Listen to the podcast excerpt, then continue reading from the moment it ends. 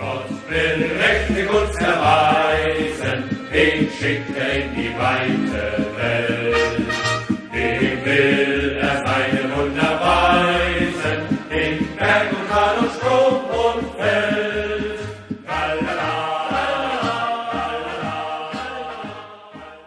Bundesliga 101'in ikinci sezon arası değerlendirme programıyla karşınızdayız. Ben Ömer, yanımda Gencer var. Gencer hoş geldin.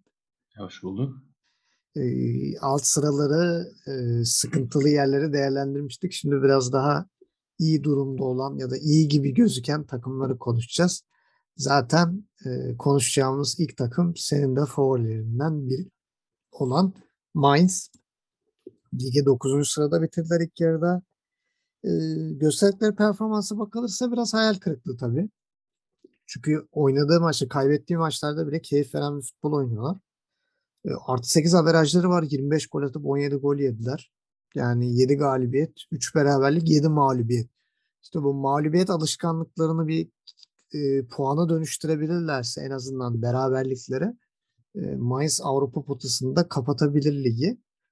Sondan bir hafta önce Hertha Berlin'e 4-0 fırtına gibi esmişlerdi. Son haftada hatta son dönemlerin formda iki takımı Frankfurt-Mainz karşılaşmış ve Frankfurt 1-0'la galip çıkmıştı bu işten. 17 maçta %45 toplu oynama oranları var. Dediğimiz gibi 25 gol atmış ve hiçbiri penaltı değil. Hiç kendi kalesine de gol atmamış. O da ilginç bir istatistik Mainz adına. Yani penaltı kullanmayan herhalde çok nadir takımlardan biridir. Başka penaltı almayan takım var mı bilmiyorum da. Yani onlara zamanla sırasına bakıyoruz. Şu an için penaltı kullanmamış tek takım Mainz desek çok daha yalan sayılmaz yani. Senin de zaten favori takımlarından biri. En fazla faul yapan takım Mainz. 225 faulle ligin en fazla faul yapan takımı. Ayrıca koşuda, yani efektif koşuda ligin lideri Hoffenheim'in önünde yer alıyorlar. 12.695 efektif koşusu var. Yani önemli bir istatistik. Diğer taraftan bireysel istatistiklere baktığımız zaman Sané ligin şu an en hızlı oyuncusu gözüküyor. 36.63 kilometre hızla bir sprinti şeye yakalanmış. Modest'lere yakalanmış. Radara yakalanmış diyelim. Şu an kendisi ligin en hızlı oyuncusu olarak gözüküyor. Diğer taraftan şöyle bakıyorum. Yani istatistik olarak dedik yani efektif koşular da Mainz ligin lideri. Aynı zamanda Mainz'in bir oyuncusu da o konuda bireysel anlamda lider. Silvan Widmer. Senin de zaten dikkat çekmek istediğin oyunculardan biriydi Widmer. Gerçekten canla başla çalışan oyunculardan biri. Mainz'ı seven bir adamdan dinleyelim. Sence Mainz ligin ilk yarısını nasıl geçirdi? Öncelikle şunu söyleyeyim o zaman. Mainz'ı devre arasında üst 9'da konuşuyor olmak gene bir mutluluk sebebi. Yani geçen yıl az daha Stuttgart, Schalke'nin arkasından ligi düşmeyi garantileyecek takım gözüyle bakılan Mainz, Bo Svensson'un gelişinden sonra şahlanmıştı. Bu sene de o gidişi devam ettiriyor. Yani dönem dönem gereksiz puan kayıpları oldu, beklenmedik. Alınan mağlubiyetler, beraberlikler. Yani gerek büyük rakip fikstürde denk gelmesinden o hafta, gerek beklenmedik bir gol, olmadık bir penaltı, yapılan bir bireysel hatayla kaybedilen puanlar var. Mainz aslında güzel başladı sezona. Yani mağlubiyetlerine baktığın zaman hani iyi giden bir Bochum. Yani Leverkusen, Dortmund, Münih, bunlar beklenmiş şeyler. Aynı şekilde Frankfurt son hafta çıkışa geçen Frankfurt. Ama arada ilginç beklenmedik kayıplar var. Mesela bunlardan en büyüklerinden biri Gladbach. 1-1'lik Gladbach beraberliği. Peşine Köln beraberliği. Stuttgart mağlubiyeti. Zaten bu üç maçta kaybedilen 7 puanla bir anda Avrupa potasından düştüler. Düşüş oldu. Evet, yani onlara da nasıl için dedik 8 puana ekle nereye gidiyor? Şu anda Mainz'e 7 puana eklesen yani Dortmund'un arkasında 3.lüğe yerleşiyor. İşte o kötü kayıplardan dolayı yani burada görünen, hele ki son 3 haftada da takvim de zordu. Yani Bayern, Hertha, Frankfurt ki Bayern zaten şampiyonluğa uçarak gidiyor. Yeni gelen Tayfun Hertha'sına rağmen, ona rağmen 4-0 alınan galibiyet ama zor sonuçta, yorucu bir maç. Son haftada iyi giden Frankfurt'ta 1-0 yenilince kaybedilen 6 puanla o haftada ciddi darbe yediler. Daha yukarıda bitirmelerini beklerdim. Olmadı ama gene de Mainz'da keyif veren bir oyuna sahip. Oyuncular hakikaten keyif veriyor. Zentner mesela kalede 17 maçın 17'sinde de kesitsiz oynadı. Tek sarı kart. Dağmen'e hiç düşmedi bu sefer. Üçlü savunma oynaması Bo Svensson'un benim en sevdiğim taktiklerden biri. Üçlü savunma hattını ben severim. Yani ortada ve ileride daha kalabalık oyuncularla oynayabilmek benim çok sevdiğim bir yön. Tek forvete zaten kesinlikle karşıyım. Yani bir tane ileri adam koyalım. Sorumlu olsun. Yani dörtlü defanslara karşı ne yapacak bu adam? Yani dört üstüne çullanınca pozisyon zenginliği seven bir kişi olarak tek bir forvete karşı, dörtlü defansa karşı ileride kalabalık olmaya şeyim. Bu konuda da çok iyi bir üçlüsü var geride. Mainz'in. Yani özellikle Niyakate, Widmer ve Hak. Müthiş bir üçlü. Ki hani Niyakate'yi biraz daha geride tutuyor. Son haftalara doğru Widmer ve Hak bayağı gol katkısı da verdi ileride. Ki Hak böyle haftanın golü olacak goller attı. Aynı şekilde Widmer de müthiş goller attı. Ki gollerin, yanlış hatırlamıyorsam attıkları gollerin Widmer 2 gol, Widmer 2 gol, Hak hiçbiri de kafa golü değil böyle duran toptan. Ya böyle plase, arka direğe kesme. Aynen. Yani nasıl stoperler bunlar diyorsun. O yönden iyi. Orta saha zaten kalabalık. Yani değişen oyuncular var. Stark biraz son haftalara doğru ön plana çıktı. Böttius ön plana çıkmamasına rağmen basın toplantılarında kendi çok ön plandaymış gibi gördü. Bayer ve 17 maçın 17'sinde yer aldı. Full ona takdir edelim. Yani skor katkısı olmasa da yani 17 haftada hiç maç kaçırmadan 90 dakika oraya buraya koşmak kolay değil. Ama gene sonuçta ileride göze batan takımın oyuncuları Burkart ve Onisivo, yani Jonisivo ikilisi oldu. Ben daha çok Burkart'ın asist yapıp Onisivo'nun gol atmasını beklerdim. Onisivo çünkü daha böyle hedef santrafor imajı verirken Burkart daha böyle hani kısa pırpır oyuncu dediğimiz kanat yardımcı forvet gibi. Aynen, destekçi gibi. Ama bakıyorsun Burkart 7 gol, Onisivo 6 asist. Yani Burkart 7 gol 2 asist, Onisivo 2 gol 6 asist.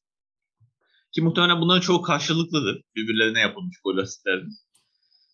Yani ikisi ön plana çıkan oyuncular oldu. 10 gole ulaşamamış olmaları, yani ikisinin toplam 10 gole ulaşamamış olması sıkıntılı bir durum sadece. Daha çok gol atılabilir. Burada da Ingolsen'e gene evet parmak basalım. Sezon içi söyledim zaten programlarda. Yani Ingolsen'in daha yaygın kullanılması lazım. Yani daha sık kullanılması lazım. Ben öyle düşünüyorum. Çünkü hem forvet oynayabilen bir oyuncu, hem forvet arkası oynayabilen bir oyuncu, hem kanat oynayabilen bir oyuncu. Yani çok yönlü. Hani sahada bulunduğu süre içinde hani o kaldığı sürece başka oyuncuları değiştirerek formasyon değiştirtebilecek bir oyuncu. Ki geçen sene Union Berlin'de de izledik. Bayağı gol katkısı da vermişti Berlin'de de.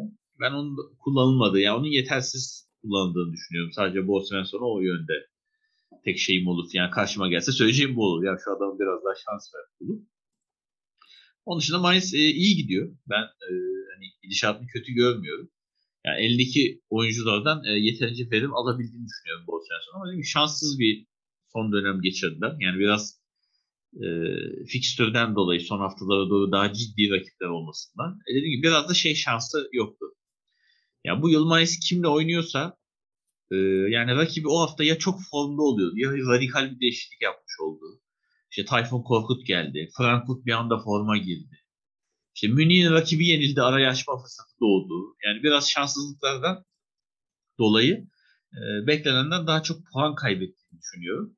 Ama yine de Mainz'i yani üst yarıda konuşmak, yani üst 9'da konuşmak güzel. Geçen sene 17.liğe uzun süre demir atan bir takım. Yani Mateta dışında gol atan oyuncusu olmayan bir takım. 9. sırada bitirmiş ki tek 3 puana bakıyor. Şu an bir 3 puanla gene Avrupa Kupası'na da giriyorlar. Öyle de bir durum var. Tebrik edelim. Mainz bence iyi gidiyor.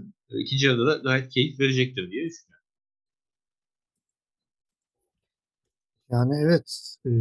Mainz'ı en azından kaybetse bile oynadığı futboldan dolayı çok takdir ediyoruz. Gerçekten bu konuda çok başarılılar. Umarım ligin ikinci yarısında daha iyi bir sonuçlar silsilesiyle bir Avrupa potasında görürüz. Gerçekten hak ediyorlar. Şimdi biraz daha üstündeki takımları konuşuruz. Üstündeki takımları konuşurken Mainz'ın ne kadar hakkının yendiğini de bir anlamda göstermiş oluruz. Onun da biraz kanıt niteliğinde değerlendirmeler gelecek. Yani Mainz için benim ekstradan söyleyebileceğim çok bir şey yok. Zaten çoğunlukla sana söylediğin o savunma katkısı. Aynı o Stuttgart'taki savunmadaki o etki aynısı burada da var. Özellikle Hak olsun, işte Widmer olsun. Widmer 2 gol 3 asist. Bir stoper için çok ilginç bir istatistik. Onisivo 2 gol 5 asisti var. Burkhardt 7 gol 2 asist. Biraz onlara bağımlı gibi gözüküyor ama Mainz daha bir takım görüntüsünde diyebiliriz. Özellikle o orta saha ve savunma bağlantısının kuvveti. Bakalım yani ligin ikinci yarısında umarım 9. sıradan daha üstte bir Avrupa potasında bitirmeyi başarırlar diyelim.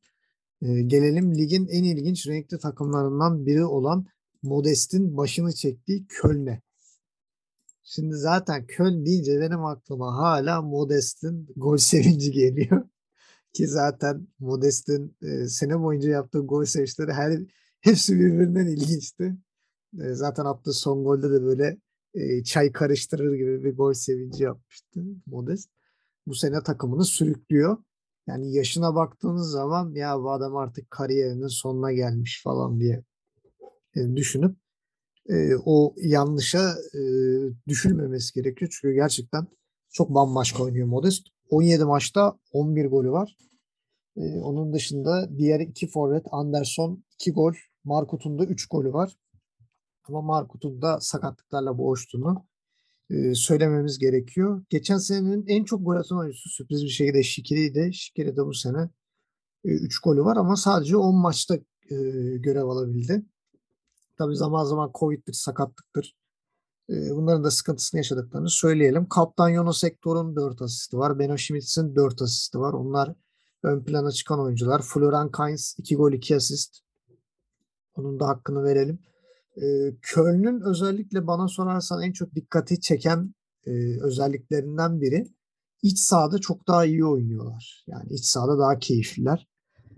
Buna rağmen tabii Wolfsburg'u deplasmanda 3-2 yendiler. Sonra içeride Stuttgart'ı yendiler. 2 tane yaralı takımdan 6 puanı kaptılar ve ligin ilk yarısını 8. sırada bitirdiler. 6 galibiyet, 7 beraberlik, 4 mağlubiyet.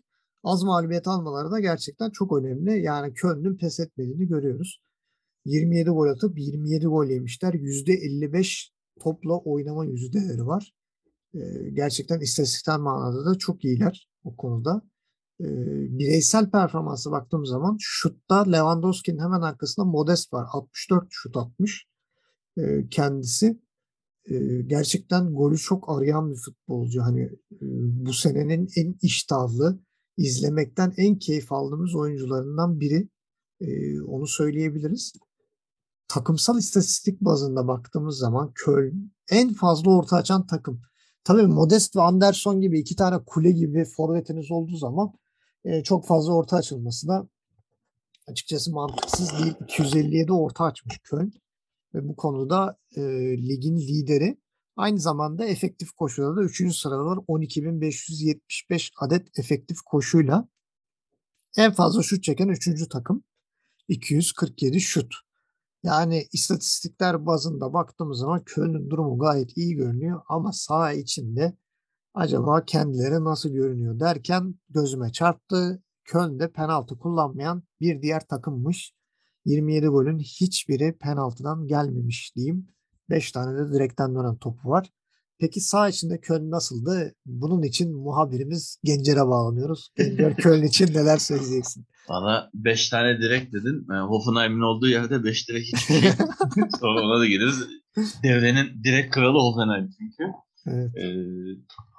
Köln'ün bence bu devre özeti zaten Modest. Kesinlikle Modest. Modest ve Modest'in gol sevinçleri. Aynen. Modest ve antrenör şimdi aklıma gelmedi. Baumgart. Baumgart'la Modest arasındaki ilişki. Baumgart'ın şapkası. Hakikaten Modest yani kiralıktı geçen sene Fransa Ligi'nde. Oradan döndü. Yani sadece ona güvenerek ki orada da çok oynamadı diye hatırlıyorum. ona güvenerek hani ileriye takviye yapmadan sezona başlanması bence biraz kumardı. Ama bu kumar tuttu. Modest hakikaten yani kendini aştı. 17 maçın 17'sinde de oynadı. Kadrodaydı en azından. Yani 11 gol. Şöyle baktığın zaman Lewandowski ve Haaland zaten 1-2 fix. Yeri değişmiyor onların 2 sezondur. Biraz da Schick son haftalarda böyle 3 maçta 8 gol atınca bir anda zaten Haaland'ın da üstüne çıktı. Bunların arkasından şu an ligin gol kralı diyebiliriz. Modest bu 3 oyuncunun arkasında önü çekiyor. Bayrağı taşıyor. Yani gerisinde Gnabry, Avonii gibi oyuncular var. Hani Gnabry biraz daha destek oyuncusu da Avonii gibi yani takımını sırtlamaya çalışan forvetler var. Hepsinin önünde. Köln'ün gidişi kötü değil. Ama mesela dedin ya haksızlıkları konuşalım. Hakikaten bence Mainz Köln'ün üstünde bitirmeliydi. Bence Mainz çünkü Köln'den daha istikrarlı bir ilk yarı oynadı. Ama Köln sonuçları almayı bildi. Senin dediğin gibi içeride daha etkili. Şöyle aldığı 6 galibiyete baktığın zaman 5 tanesi içeride. Öbürü de Wolfsburg deplasmanı. Wolfsburg yani. Deplasmanı. O da 16. hafta. Yani Wolfsburg'un artık süründüğü haftalarda dışarıda gelen galibiyet. Mağlubiyetlerine baktığınız zaman da sadece bir tanesi iç sahada. O da ilginçtir. Augsburg mağlubiyeti. İşte böyle dengesizlikleri var Köln'de. Ama Köln'de beraberliği seven bir takım oldu aslında ligin ilk yarısında. 7 beraberlik. Galibiyetten çok beraberlik almış bir takım. Averajı 0. O çok ilginç. Attığı 7'yi bir dengine. Bir de Timo Horn'un eksikliği de çok etkiledi onları. Tabii kaç kalecinin olmaması. Yok. Evet. 5 maç kaçırdı. 12 maç oynadı. Timo'nun 5 maçı kaçırdı. Onun dışında böyle çok hani göze çarpan hani Modest dışında bu oyuncu çok acayip diyeceğimiz bir oyuncu olmadı bence. Hani üstüne illa konuşalım dediğimiz bir oyuncu ben göremedim. Takım olarak iyi performans sergilediler. Geçen senenin çok daha üstüne yani geçen sene playout oynamış. 6'ya düşmemek için. Yanlış hatırlamıyorsam hatırlayamadım şimdi oynadığı takımın rakibi de. Bir ara Sercan Sarar oynuyordu sanki şu yerli oyuncu. Evet. Onun adı. Evet. Neyse hatırlayamadım. Yani düşmemek için playout oynayıp yani ligde kalıp ki playout'ta da rakiplerini sürklase etmişlerdi. Böyle 5 attılar falan. Evet, yani ligde kalma maçta. Aşkına evet oynayıp bu yıl böyle bir şey beklemezsin yani öyle bir takıma karşı. Darmstadt'a karşı oynadılar diye hatırladım. Neyse. Ben ona kontrol edeceğim. Ligde yani kalma mücadelesi vermiş. Ligde kalmış takım. Aynı Mainz'le aynı tattalar aslında. Renkli de bir hikaye oynadılar ama Modest hakikaten kendini aştı. Hoştan Kiel'le oynamışlar. Kiel'le mi oynamışlar? Tamam. Darmstadt çünkü son haftalara doğru çıkma potasındaydı. Demek ki değişmiş son hafta. Çünkü orada da son hafta üsttekiler birbirleriyle oynamıştı. Hatırlıyorum. Evet. Yani Modest hakikaten çok zevkli bir ilk yarı izletti. Attığı goller olsun. Gollerden sonra işte antrenörün şapkasını çalma, biraz Gnabry'e özenip çay karıştırma hareketi gibi. Yani öyle değişik goller attı ki bazen zıplayıp havada asılı kalıp. Yanlış hatırlamıyorsam son haftaydı. Rakip antrenör bile övdü basketboldaki fade out shot gibi böyle zıplıyor geriye doğru ona rağmen müthiş sert topa vuruyor diye. Rakiplerinden bile övgü aldı. Yani Köln'ün ilk yarı özeti kesinlikle Modest oldu. Modest dışında böyle ön plana çıkarabileceğimiz çok bir oyuncusu yok. Devre arasında da gelen giden onlarda da şu an olmadı henüz yeni yıl itibariyle. Köln'de aynen orta sıralara devam edecektir, talim edecektir diye düşünüyorum ilk yarı. Ama umarım Modest ilk yarı gibi bir ikinci yarı oynar ki Köln'ü sırtlamaya devam eder. Çünkü Modest'in durduğu, formdan düştüğü bir tabloda hani Köln'ü taşıyacak ikinci, üçüncü bir oyuncu ben görmüyorum. Hani Modest olmadığı, olur da bir sakatlık yaşar, uzun süreli bir ceza alır gibi bir durumda Köln gene aşağı yönlü harekete başlayabilir. Ama istikrar devam ettiği sürece Köln gene buralarda böyle 7 ile 10. sıra arasında bir yerde bitireceğini düşünüyorum. O zaman bir üstündeki takıma gelelim. Bu iki takımdan daha keyifsiz bize gelen bir takım. Union Berlin. Burada da zaten Avonii, Kruze ve Giselman üçlüsünün çektiği bir Union Berlin görüyoruz. Kruze 3 gol 3 asist. Avonii'nin 9 golü var. Giselman'da 3 gol 3 asist. Bir de Haraguchi'nin 4 asisti var. Göze çarpan bireysel istatistik performansı gol yollarında. Yani Union Berlin evet 7. sırada ama yani Köln, Mainz hatta yeri geldiğinde Hertha Berlin'den çok daha keyif vermeyen bir futbol oynuyor. geçen sene oranla daha sıkıcı bir top oynadıklarını söylememiz lazım. Hatta son iki maçın skorları da bunu gösteriyor. Freiburg'la 0-0, Bochum'u da sadece 1-0'la yendiler. Yani keyifsiz bir takım. Fürte 1-0 yenildiler bir önceki. Fürte evet, Fürte de mağlup olan tek takım olarak dikkat çekiyorlar. %44 topla oynamışlar, 23 gol atmışlar. Bir tane kendi kalelerine golleri var. 2 penaltı, ikisini de gole çevirmişler. 6 tane de direkten dönen topları var. Takımsal istatistiklere baktığımız zaman hani böyle Union Berlin'in ilk 3'te yer alan istatistikleri, kendi kalesine golde 3. sıradalar. Bir gol çok da önemli bir istatistik değil. Hava topu kazanmada 3. sıradalar 405 hava topuyla. Orta açmada 191 orta açmayla 3. sırada yer alıyor Union Berlin. Bu da biraz daha duran toplar ve atılan uzun topların daha fazla olduğunun göstergesi. En çok koşan 3. takım, biraz yaşlılar aslında ama ona rağmen 2009.1 kilometreyle en çok koşan 3. takım Bielefeld ve Frankfurt'un arkasından. Bunlar takımsal anlamda ilk 3'te yer aldıkları istatistikler. Bireysel istatistiklere geldiğimiz zaman da kendi kalesine gol atanlar da Friedrich başı çeken oyunculardan biri. Onun dışında da bireysel istatistiklere baktığım zaman hiç gözüme çarpan bir Union Berlin oyuncusu yok. Yani daha bir takım olgusundalar. Bireysel anlamda çok da fazla bir şey gösterdiklerini söyleyemeyiz. Avonii son haftalarda suskun olmasaydı belki gol kralına daha iddialı bir yerde görebilirdik. Benim söyleyeceklerim bu kadar. Senden de Union Berlin'i alalım. Sonra yolumuza devam edelim. Yani evet, Berlin hakikaten geçen seneye göre, yani geçen sene de çok zevkli bir Union Berlin izletti diyemem ama hakikaten çok sıkıcı bir ilk yarı izletti bize. Yani maçlarına bakıyorsun yani 17 maçın 9'u 2.5'un altında bitmiş. Yani maksimum 2 gol olmuş. Sadece şeyle göze çarpıyor Union Berlin. Hızlı maça başlayan, hani iki devreye de hızlı başlayan.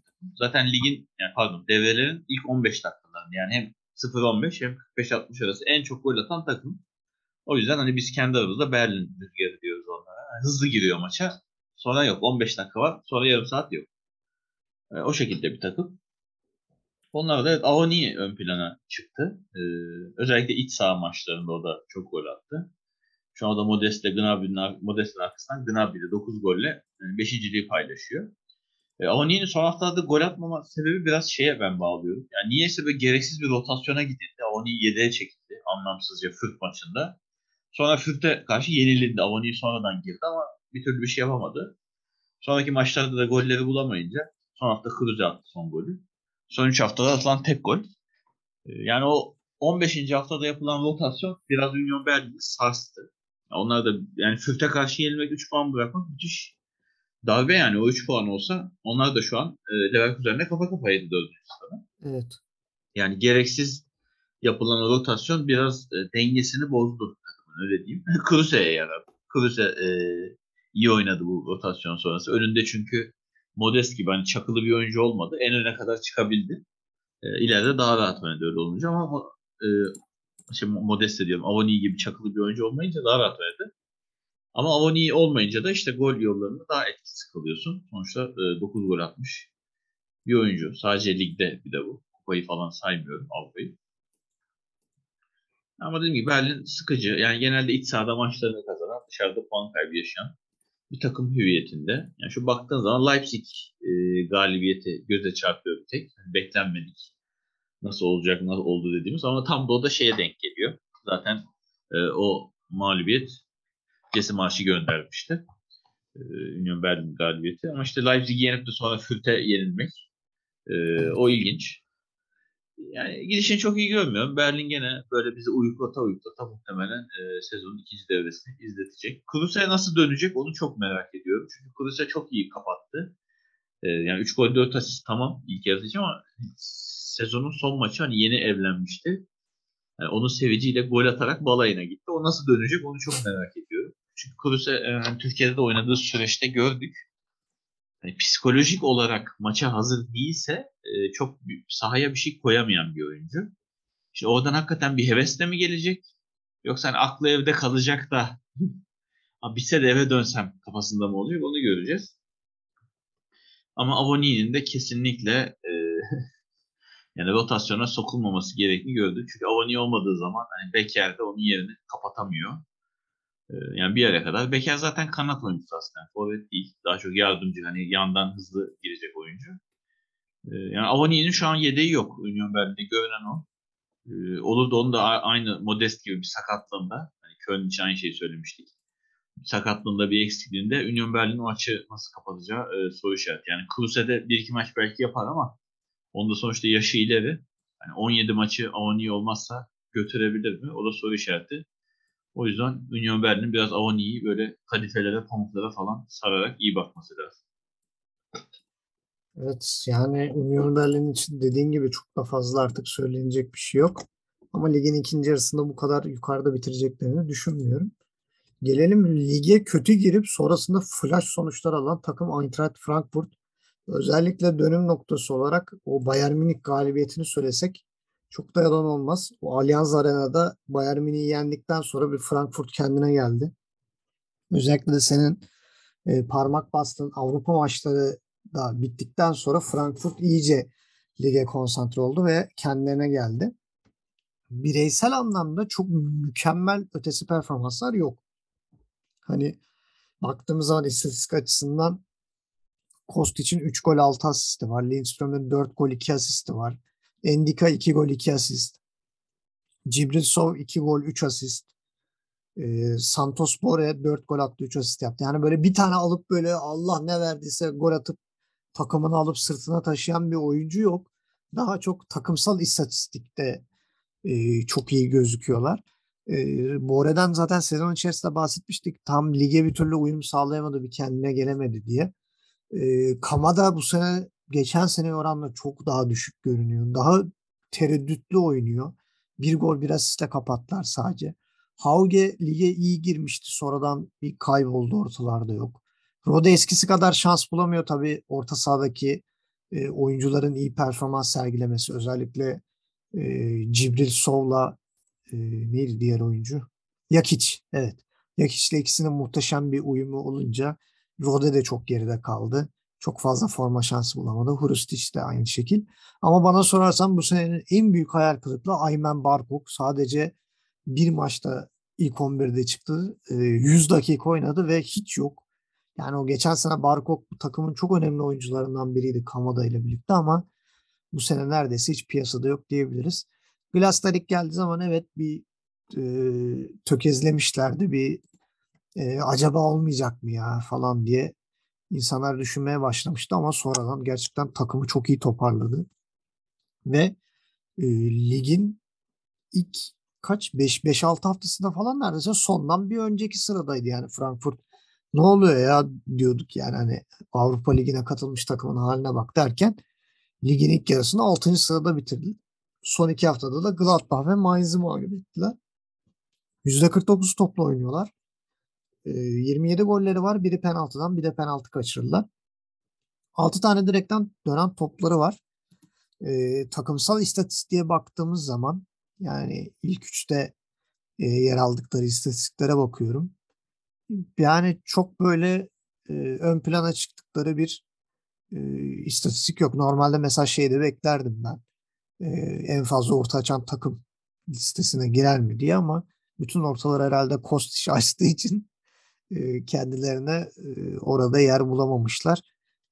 En çok koşan ikinci takım diyebiliriz Frankfurt'a. 2015,5 kilometreyle en çok koşan takım ve en fazla sprint atan ikinci takım. Bayern Münih'in hemen arkasında 4186 sprintle ikinci sırada yer alıyor. Bireysel istatistiklere şöyle bir göz attığımız zaman da zaten biraz önce bahsetmiştik. En çok orta açan oyuncu Filip Kostić 105 ortayla birinci sırada. En fazla kafa topu mücadelesi kazanan oyuncular arasında 3. sırada Endika var. 68 hava topu mücadelesi kazanmış kendisi de. Başka da bakıyorum Cibril Sov var. En çok koşan ikinci oyuncuymuş. 193,5 kilometreyle en çok koşan ikinci oyuncu. Burada artık şeyi sana çevireyim mikrofonu. Sen neler söyleyeceksin Frankfurt hakkında? Frankfurt'u bu sezon nasıl buldun? Yani evet Frankfurt lige kötü girdi. Hep konuştuk zaten. Yani Avrupa maçlarının bunda etkisi oldu. Çünkü Frankfurt Avrupa'da başka oynuyordu. İçeride başka oynuyordu. Avrupa'da yanlış hatırlıyorsam namalip bitirdiler grubu. Ya da evet, son hafta garantiledikten sonra mı yenildiler? Öyle bir durum var. Ama ligde çok kötü gittiler. Şöyle maçlarına baktığın zaman ilk hafta tamam Dortmund çok zorlu bir fikstür. Kafadan Dortmund maçında 5 yiyerek mağlubiyetle başladığı bir sezon.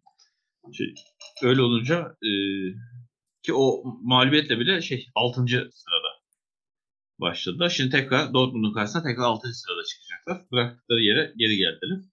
Ama arada çok fena bir çanak yapıldı. Çünkü Dortmund mağlubiyeti sonrası peş peşe gelen 5 tane beraberlik. Önce 0-0 Augsburg, sonra üstte 4 tane 1-1 maç. Sonra gene mağlubiyetler. Yani Hertha, Bochum gibi takımlara mağlubiyet, Hoffenheim gibi. Ama sonlara baktığın zaman Avrupa maçları bittikten sonra, böyle Ekim sonuna doğru. Yani bittikten sonra demeyeyim de Avrupa'da çıkmayı garantiledikten sonra son 7 maç 6 galibiyet. Sadece bir Hoffenheim mağlubiyeti var 14. haftada. Ki bu 6 galibiyetin içinde şu an ligi 3. bitiren Freiburg, Leverkusen, Mainz gibi takımlar var. Hani Türk falan da var. Tamam, araya kaynamış da. Gene onlar için ilginç, bu sene 7. hafta alınan bir Bayern München galibiyeti var. Gerçi o maçtaki galibiyeti biraz şeye bağlıyorum. Resmen ölümüne, hani kalenin önüne otobüs çekme taktiği. 5-4-1 falan oynamışlardı o maç. Hani böyle iyice çekilebildikleri kadar defans. Normalde üçlü savunma oynayan takım iyice 5'e döndü. Yani Da Costa falan bile böyle kalenin önüne geçiyordu sağ kanattan neredeyse. Öyle bir durum vardı. Evet. Avrupa şeyinden sonra Frankfurt rahatladı. Şimdi burada kafaya takılan soru işareti şu olabilir. Şubat'ta Avrupa maçları tekrar başlayınca Frankfurt yine düşüşe geçer mi? Yani hedefleri Avrupa mı yoksa lig mi? Çünkü geçen sene de André Silva varken inanılmaz bir Frankfurt izledik son lig sonuna doğru. Hakikaten göze hitap eden, böyle müthiş zevk veren bir Frankfurt vardı. Gene öyle olacak mı bilmiyorum. İyi ki bu arada kim o hatayı bilinçli olarak yapıp Kostic'in gitmesine engel olduysa Frankfurt'tan da iyi bir iş yapmış. Evet. Kostic dediğin gibi en çok orta yapan oyuncu ama Kostic çok da asist de yapan bir oyuncu. Yani bu ortalar işe yarıyor. Şey diyebilir miyiz Kostic'e? Hani efektif Caner Erkin gibi böyle. Çok orta yapıyor ama asist de oluyor. 6 asist var. 3 tane de kendi golü var. Yani takımın anahtar oyuncusu oldu sezon boyunca. Zaten hani kalite olarak şu takımı dizsek en ön plana çıkacak oyuncu tabii ki o olacak. Son haftalara doğru Endika biraz ön plana çıktı. 2 tane çok ciddi golü var. Bir de 90+5'te takıma galibiyeti getiren gol. Diğer 3 golün ikisi de takımı öne geçiren, galibiyete giden yolda kapıyı açan goller. Endika ön plana çıktı. Hinteregger çok hırçın bir ilk yarı geçirdi. Geçen sene daha sakin bir Hinteregger. Avrupa'da da çok hırçındı bu arada. Hele ki Dortmund maçını hatırlıyorum. Ya Haaland'da boğuştular resmen. O onu çekiyor, bu bunu çekiyor. Yani gol atamadıkça Haaland sinirleniyor. İşte Haaland pozisyon yarattığı Hinteregger sinirleniyor. Birbirlerini parçaladılar resmen. Onun dışında ileri baktığında Hauge bence de hayal kırıklığı. Yani Milan'dan kiralanmış bir oyuncu. Ben çok daha verimli olmasını beklerdim. Ama onun da bence çok rahat oynayabileceği maçlarda niyeyse tercih edilmediğini gördük. Yani daha tercih edilebilirdi. Ama Frankfurt'un neyi yok? Şu yok. İleride net bir golcüsü yok şu an. Olan o. Yani evet, Bove gol atıyor. Pacienza bir ara 1-2 maç üst üste şey gösterdi. Hauge olduğu maçlarda yine 1-2 attı. Lammers niyeyse ligden çok dışarıda gol atmayı seviyor. Avrupa'da ve Kupa'da. Evet. Yani ileride bir golcüsü yok. O yandan sıkıntı. Ama takımın bence son haftalarda özellikle en çok öne çıkan parlayan oyuncusu Lindström oldu. 21 yaşındaki orta saha. Ya o da 17 maçın 15'inde sahadaydı. Son 3 haftada da 3 gol falan attı diye hatırlıyorum. Zaten 4 golü var. Son haftalarda parladı yani. O son alınan 3 galibiyette resmen eli var. Henüz de 21 yaşında. Onun da direkt çoğu takımın radarına girdiğini söyleyelim bence. Danimarkalı bir oyuncu. Zaten bu ara biliyorsunuz İskandinav ligleri daha ciddi takip ediliyor. Az önce söyledim. Bodo Glimt mesela çok genç ve değişik bir kadroya sahip. Brent Bilen geldi yani. Evet, İskandinav oyuncular hakikaten ya bilmiyorum, önümüzdeki 5-10 yıla damga vuracak gibi geliyor. Ben İzlanda'yla hani 2010'ların sonlarını biraz gördük. Ama ben mesela bu yaz Avrupa Kupası'nda Danimarka gösterdi zaten. Eriksen'in hastalığına, hani en iyi ciddi oyuncusunu kaybetmesine rağmen neredeyse finale gidiyorlardı. Ya böyle 2020'li yıllara İskandinav futbolunun ben damga vuracağını düşünüyorum. Yani Danimarka'yı, Norveç'i falan çok hiç beklemediğimiz yerlerde göreceğimizi düşünüyorum. Frankfurt dediğim gibi Avrupa maçları sakinleşince yükselişe geçti ve bayağı üst sıralarda tekrar Avrupa potasına kendini atarak devreyi bitirdi. Umarım ikinci yarı tekrar Avrupa maçları başlayınca o şeye girip yani ligi savsaklamazlar. Çünkü ligde Frankfurt'u izlemek hakikaten keyif oluyor. Yani Alman ligini çok iyi tanıyan oyuncuları var. Yani burada uzun süre oynamış oyuncuları var. İyi de bir antrenör var değişmesine rağmen başında. Yani Glasner'i seviyoruz. Geçen sene Wolfsburg'da da çok severek izlemiştik. Frankfurt keyif veren bir takım. O yüzden onu da yani lige daha konsantre izlemek isterim. Yani umarım Avrupa'yı tekrar söylüyorum. Şey yapıp ligi salmazlar ikinci yarıda. Avrupa'yı odak görüp ligi salmazlar. Evet. Bir yukarı basamağa çıkalım. Gene ligin ilk yarısının ikinci kısmında toparlayan bir Hoffenheim.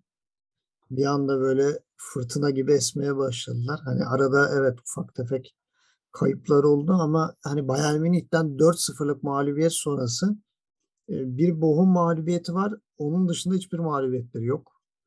Çoğu maçı kazanmışlar. Bir son iki hafta işte iki tane kaza kurşunları var. Hoffenheim muhteşem bir çıkışta. Burada biraz daha bireysel performansları öne çıkarabiliriz. Ama en başa zaten Bauman'ı yazmamız lazım. Bauman gerçekten her sezon bizi büyülemeye devam ediyor. Diğer taraftan savunma oyuncularının Raum'un da çok etkili olduğunu söyleyelim. 1 gol 4 asist istatistik anlamında. Senin en çok beğendiğin oyunculardan biri Akpoguma 2 gol 1 asistlik katkı verdi. Onun dışında Baumgartner geçen seneye göre biraz daha durgun. Onun o geçen seneki muazzam çıkış yok Deniz Kaygır'la ikisinin. Deniz Kaygır'da sadece 2 gol 2 asiste kaldı. Jakob Brun-Larsen sezona çok müthiş girmişti. 3 gol atmıştı. Hatta demiştik bu sene onun senesi mi olacak acaba ama sakatlıklardan dolayı çok fazla forma şansı bulamadı. Gol yükünü çeken çoğunlukla 4 tane oyuncu var. İhlas Bebu 5 gol. Jorginho 4 gol. Dabbur'un 3 golü var ve Kramar için 2 golü var. Kramaric golden çok asistlerle 7 asisti var. Ama Kramaric'de de çok büyük gözle görülür düşüş olduğunu da ekleyelim. Artık son haftalarda özellikle gol ve asist anlamında çok fazla katkı yapmıyordu. Jorginho'nun katkısı çok muazzam. Ligin ikinci yarısında çok daha fazla süre bulacaktır ve daha efektif oynayacaktır. Çok harika goller attı. Yeri geldi. Haftanın gollerine falan seçildi. Yani bu sene bir Avrupa Kupası tekrar görebiliriz Hoeneß'in ekibinden. Yani muazzam bir hücum güçleri var. Senin de dediğin gibi ligin direkt dövme konusunda birinci sıra takımlar. 10 tane direkten dönen topları var. Bu anlamda gerçekten ligin zirvesindeler ve orayı hak ediyorlar. En fazla orta açan ikinci takım 222 ortayla Köln'ün hemen arkasında yer alıyorlar. Onun da niye olduğunu az çok anlıyoruz. Bebe olsun, Dabbur olsun. Bunlar hava topunda güçlü oyuncular. En fazla split atan 3. takım. 4051 split'te 3. sıradalar. Efektif koşuda da 2. sıradalar. 12.682 ile Mainz'ın arkasından geliyorlar. Yani Hoffenheim'in rakibini çok yorduğunu söylememiz lazım. Gerçekten çok rakip yoran bir takım. Zaten bu sayede oldukları yere hak ettiler diyebiliriz. Bireysel istatistiklerde ilk 3'e girenler Kramaric 7 asistle asist krallığında 3. sırada.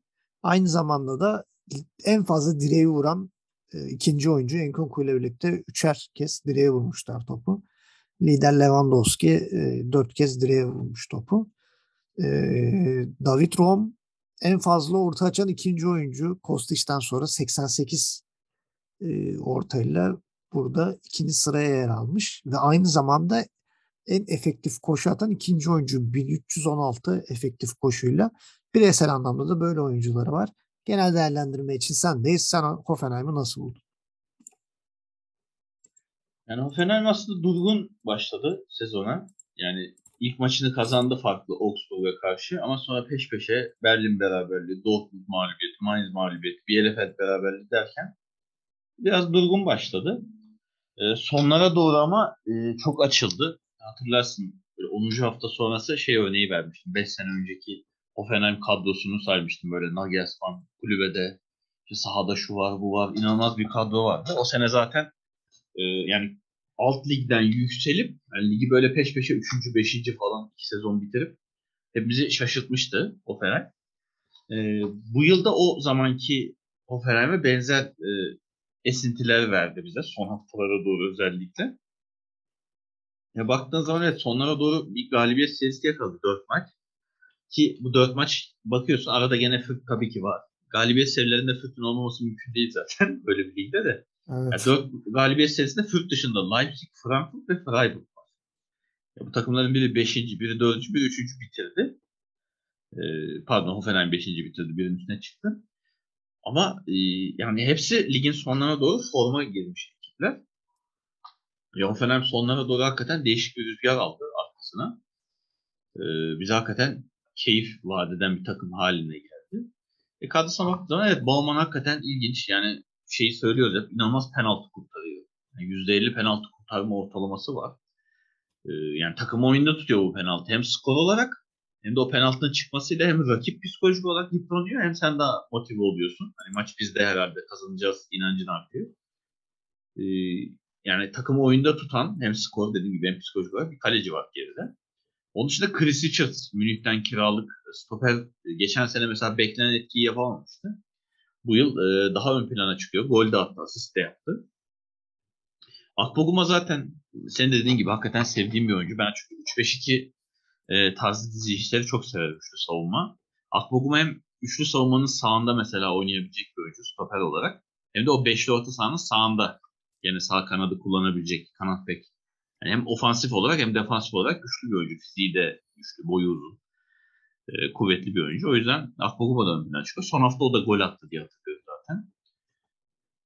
Orta sahada zaten geçen sene göre çok değişmeyen bir kadro var. Hani Rudy gibi, Bischoff gibi, yani Schalke Ligi alt lige düşünce gelen oyuncu var.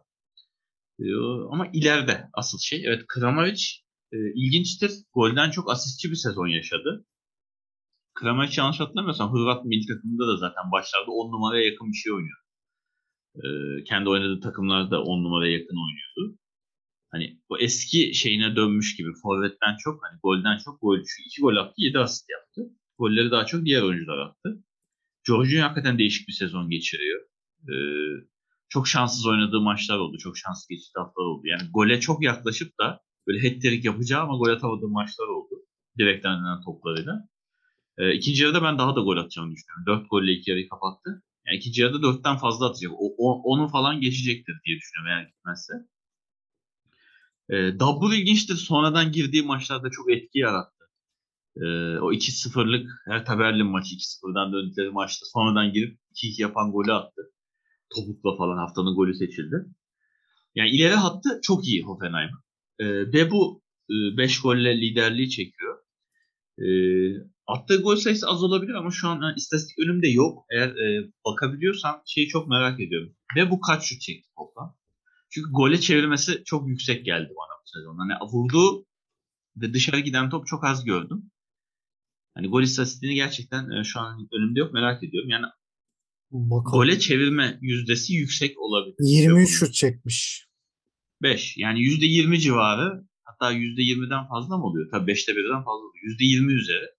Mesela Lewandowski'nin %24, onu biliyorum. Yani Lewandowski'ye yakın gole çevirme yüzdesi var demek bu.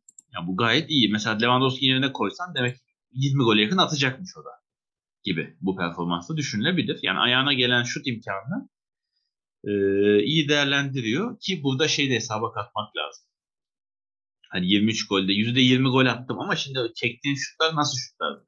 Şimdi Lewandowski bazen öyle bir şut çekiyor ki boş kaleye getiriyorlar önüne. Yani atıyor. Evet. Ya da öyle bir atıyorlar ki kafasının ağzına geliyor top zaten. Yani sadece zıplıyor, kafasını kıpırdatmıyor bile. Kafasına çarpıp giriyor. Yani Bebu ya o kadar net pozisyona hazırlanmadığını biliyoruz bu takımda. O verimli bir ilk yarı geçirdi. Hani çok gol atmadı belki ama gelen fırsatları değerlendirdi. Verimli, efektif bir ilk yarı geçirdi. Ya Hoffenheim hakikaten son haftalara doğru çok keyif veren maçlar izletti bize. Bunun sonucunu da sıralama olarak aldı. Ligi 5. sırada bitirdi. Ki üstündeki Leverkusen'le puanı aynı. 3. sıradaki Freiburg'da da 1 puan var arasında. Bayağı hani kafa kafaya. Hani Münih'i, Dortmund'u saymıyorum. Onlar ayrı bir seviye zaten bu lige göre. Ama onların arkasına baktığın zaman hani bu iki takım hariç kalan 16 takım arasında liderliğe oynayan bir ilk yarı geçirdi. Ki Hoffenheim ben ikinci yarıda bir düşüş yaşayacağını beklemiyorum. Çünkü yetenekli oyuncuların çoğu ileride. Yani işte Jorginho dedik, Kramaric ve bu adam yanda mesela arka planda kalıyor gibi görünüyor ama o da iyi. Hani bu oyuncular bu sene formda görünüyor. Geçen sene biliyorsun çok formda Dabbur'la falan affetsin dalga geçtiğimiz haftalar olmadı değil evet. Ne oluyor ya falan. Hoffenheim'i izlemek tekrar dediğim gibi 5 sene önceki Hoffenheim hissini veriyor. Keyif veriyor maçlarda. Hoffenheim'in ben olabildiğince üst sıraları zorlayacağını düşünüyorum. Bu sene hakikaten üst sıralarda dengeleri bozacak gibi geliyor bana. Yani evet, Hoffenheim'in performansı bizim de iştahımızı kabartıyor. Eşit puana sahip olduğu Leverkusen'e gelelim. Onlar da 4. sırada bitirdiler ligi. Bu sene daha derli toplu görünüyorlar. Seone midir nedir? Bunun ismini de okuyamıyorum. Castro diyeceğim. Gerard Castro. Ben de Castro diyorum. Yani söylemesi çok acayip bir zor bir soyadı var. Son hafta Freiburg mağlubiyetiyle kapattılar. Son 2 hafta zaten hatta son 3 hafta çok zor maçlar vardı Leverkusen'e. 2 tane formda takım. Frankfurt, Hoffenheim, bir de flash takım Freiburg. Yani 3 maçtan sadece bir puan koparabilirler. O da Hoffenheim'dan. Ki Hoffenheim'e de sonradan az daha gidiyorlardı. Yani 2-0'dan 2-2 oldu. Maçı bile verebilecek durumdalardı. Leverkusen sezonu bir flash gibi girmişti. Bir Schick işbirliğiyle bayağı bir süre işi götürdüler ama sonra Wirtz bir kayboldu ama Schick devam etti. 14 maç, 16 gol, 1 asist. Muazzam bir ilk yarı performansı. Lewandowski'nin takipçisi oldu. Hele de Haaland bu kadar maç kaçırmışken Patrick Schick'in ligin ilk yarısına damga vuran en önemli oyunculardan biri olduğunu söyleyelim. Diaby 5 gol, 6 asist. Wirtz 5 gol, 8 asist. Adli sonradan şans bulmaya başladı. Yani ilk 11'de çıktığı maç sayısı biraz daha az. 8 maçta. İlk 11 çıktı. 8 maçta 2 gol bir asisti var. Robert Andy arada böyle çıkıp 2 gol attı. Bir de asisti var. Biraz fazla hırçın kırmızı kart da gördü. Ondan çok güvenilebilir mi emin değilim. Frimpong güzel bir çıkış yapıyor. 1 gol 4 asisti var. Tahun 3 asisti var stoper olarak. O da dikkat çekici bir konu. Ama en çok dikkat çekilmesi gereken kişi Hradeski, ligin en çok kurtarış yapan şu an kalecisi. 72 kurtarışla ligin zirvesinde, Flecken ve Rayman'ın önünde 72 kurtarışla. Bireysel performansları diyene baktığımız zaman zaten Schick'ten bahsetmiştik. 16 golü var. 2. sırada Lewandowski'nin 19 golü. Schick'in 16 golü var. Bakarsınız Lewandowski'nin bir duraklama anında Schick aradan fırlayıp gol kralı olurmuş. Bizi de sevindirirmiş. Böyle bir şey olsa da sevinsek diyorum. Bir diğer zirvede yer alan bireysel istatistik Musa Diaby. Asist değil, efektif koşu değil, en hızlı oyuncu değil ama en çok sarı kart ve kart gören oyuncu. Kart, evet kesinlikle. 7 sarı kartı var ve bir de kırmızı kartla 8 kartla en fazla kart gören oyuncu. Bireysel anlamda da istatistikte başka bir Leverkusen yok. Takım olarak bakıyoruz. En çok gol atan 3. takım 40 golle. İstatistikte 3. sırada Bayer Leverkusen. Başka istatistiklere bakıyorum. Leverkusen en fazla sarı kart gören takım. Onu da ekleyelim. 42 sarı kart görmüş. 44 de toplam kart var. Bir Andrih, bir de Musa Diaby'nin kırmızı kartları var ekstradan. Onun dışında da başka böyle ilk 3'e girmiş bir istatistiği yok. Bayer Leverkusen'in.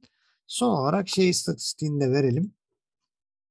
Özellikle toplu oynama konusunda toplu oynamayı seven bir takım. %52 toplu oynamışlar. 40 golleri var dedik. 3 penaltı kullanmışlar. İkisi golle sonuçlanmış. Kendi kalelerine golleri yok. 7 kere de direği vurmuşlar. Top sende Gencer. Evet, Leverkusen geçen sene Peter Bosz sıkıntısından sonra aslında güzel bir ilk yarı geçirdi diyebiliriz. 4. sırada kapattılar devreyi. Ama maçlarına baktığın zaman güzel. Hakikaten gene bol gollü. Bildiğimiz Leverkusen böyle 7-1'ler, 5-2'ler, 3-4-3'ler falan 5-1'ler. Değişik bir sezon geçirdi. Yani attığı da fazla, yediği de fazla. Yani 40 gol, 28'de yemiş, 68 gol. Yani 17'ye böldüğün zaman yani tam tamına 4 gollü ortalama falan ediyor. Yanlış hesaplamadıysam kafamda.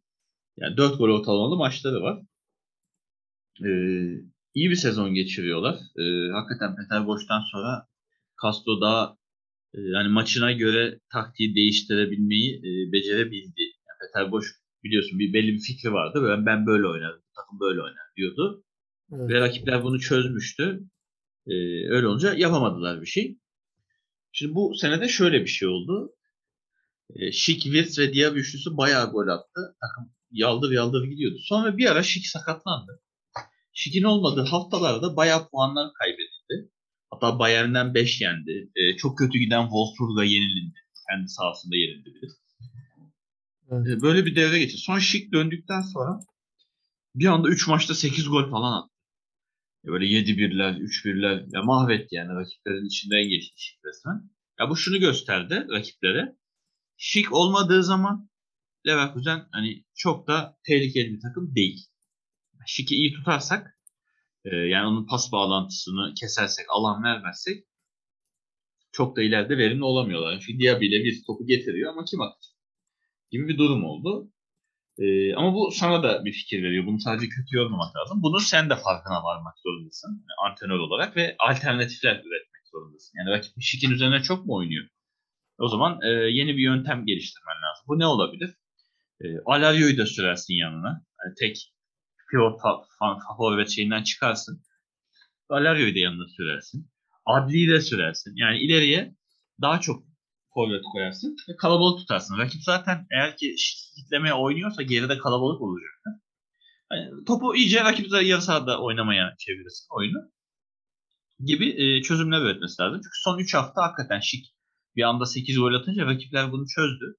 Ve son 3 haftada sadece 1 puan alabildi Leverkusen. Yani 8 puan kaybetti. Yani aynı şeyi burada da söyleyeyim. Leverkusen 8 puan da üstüne koysan 36 oluyor. Dortmund'un üstüne ikinci bitiriyor devreyi. Ama futbol keşkeler oyunu değil. Yani keşke evet buna çözüm bulsaydı, farklı bir şey deneseydi diyoruz ama keşkeler oyunu değil maalesef. Öyle olunca 4. sırada bitirdi. Gene kötü değil. Bence Leverkusen için gayet iyi. Yani puan farkı da yok sonuçta. 3. ile arasında neredeyse. Bir puanla. Daha iyi bir ikinci yarı geçilebilir. Schick hakikaten Haaland'ı da geçti o son haftalardaki etkisiyle. O bir anda 8 gol. Yani 40 gol atmış takımda 16 gol. Yani gollerin %40'ını direkt Schick attı yani. Öyle hesaplıyoruz. Tabii bunların asistleri Diaby ile Wirtz'ten geliyor. Evet Diaby'nin 6, Wirtz'in 8 asisti var. 14 asist. Bu da inanılmaz sayılar. Yani iki oyuncunun 14 asist yaptığı bir takımda. İyi ki bunun yanında da Diaby'nin 5, Wirtz'in de 5 golü var. 10 tane de golleri var. Ya bu üçlü üzerinde dönen bir oyun var. Savunma ama hattı geçen seneki gibi Tapsoba-Taha ikilisi çok güven vermiyor açıkçası. Onun için işte Frimpong, Kosunu gibi değişik oyuncuları da deniyor. Yer yer değiştiriyor, sürekli ikisine vermiyor. Fosu-Mensah sakatlığından dolayı oynayamadı. Geçen sene devre arasında gelmişti. O üzücü oldu. Ben onu izlemeyi istiyordum. Geçen sene de çok üzgün izleyemedik. Bu sene izleriz diyorduk. Sakatlığından dolayı onu da izleyemedik. Hinkapi son haftalara doğru ön plana çıktı. Şimdi hangi maçta atlamıyorum? Bir maçta hem gol attı, hem asist yaptı, hem çok atak evet. Tamam. Yani stoper olarak, stoper asıllı bir oyuncu olarak. Onu çok ileride gördük. Kerem Demirbay geçen sene tercih edilmiyordu. Peterboş çok rotasyonda çok az süre veriyordu. Bu sene o da aslında bayağı tercih edildi. Yani 17 maçın 17'sinde de sahaya bir şekilde ayak bastı. İşte gerek 11 gerek sonradan girerek. Ama o da yani 10 numara, merkez olsa 10 numara olarak sadece 3 gole katkı verebildi. Bir gol iki asiste. O biraz etkisiz kaldı. Ama Leverkusen gene keyif veren Leverkusen olmaya devam etti. Yani daha farklı. Peterboş mantığından ziyade daha farklı. Daha çok pas yapabilen. Sadece kontraya, rakibin arkasında hızlı oynamaya çalışan değil. Hani atağı olgunlaştırarak sonuca ulaştırmaya çalışan bir takım görüntüsü çizdi. İkinci yarıda devam edecektir ama rakipler dediğim gibi Schick'in kitlendiği zaman gol üretmede sıkıntı yaşadığını gördü takımın. Buna bir çözüm üretilmesi lazım. Eğer üretilmezse ikinci yarı yani bu 40 gol 80'e çıkmaz. Bu kadar gol atamayabilirsin. O yüzden buradan da Castro'ya hani son 3 hafta bir uyarı olarak şeyimizi hatırlatmış olalım. Yani son 3 hafta bir uyarı olmuş olsun diyelim. Umarım öyle olmuştur. Yoksa geçen seneki gibi yokuş aşağı yuvarlanan bir Leverkusen izleyebiliriz. Yani şimdi Peterboş'un şeyinden bahsettik hani inadından aynısını bu sene Lyon'da yapıyor. Lyon'da da sıkıntı büyük. Hani o yüzden çok fikrine bağlı bir hoca demek yani. Ben böyle düşünüyorsam bu böyledir. Benim dediğim olacaktır. Ama işte olmuyor. Hani kendine öz eleştiri yapabilmek, hani verdiğin kararın işe yaramadığını da görmek bir beceri. Bunu beceremiyorsa yani oradaki kariyeri de uzun sürmeyecektir ki böyle birkaç işten sonra antrenörlük kariyeri de çok uzun sürmeyebilir. Bu da ona uyarı olmuş olsun o zaman. Evet, geçelim sıradaki takıma, ilk üçe geldik. Freiburg. Freiburg tam bir duran top canavarı takım diyebiliriz. Duran toptan çok gol atıyor. Duran toptan çok da gol yiyor. Yani sadece gol atma değil, gol yeme konusunda da çok başarılılar. Lienhardt'ın 4 golü var. Dikkat çeken bir istatistik. Günter'in 4 asisti var. Schlotterbeck de 2 gollük katkı verdi. Vincenzo Grifo 4 gol 6 asist ama attığı gollerin yanlış bilmiyorsam 3'ü penaltı, biri de frikik. Sene başında Dortmund'da attığı frikik golü. Akan oyunda Grifo'nun hiçbir golü yok. Yani Grifo'nun istatistiği biraz göz boyamasın. Genelde duran toplardan asistini yapıyor. Golleri de penaltı veya frikik.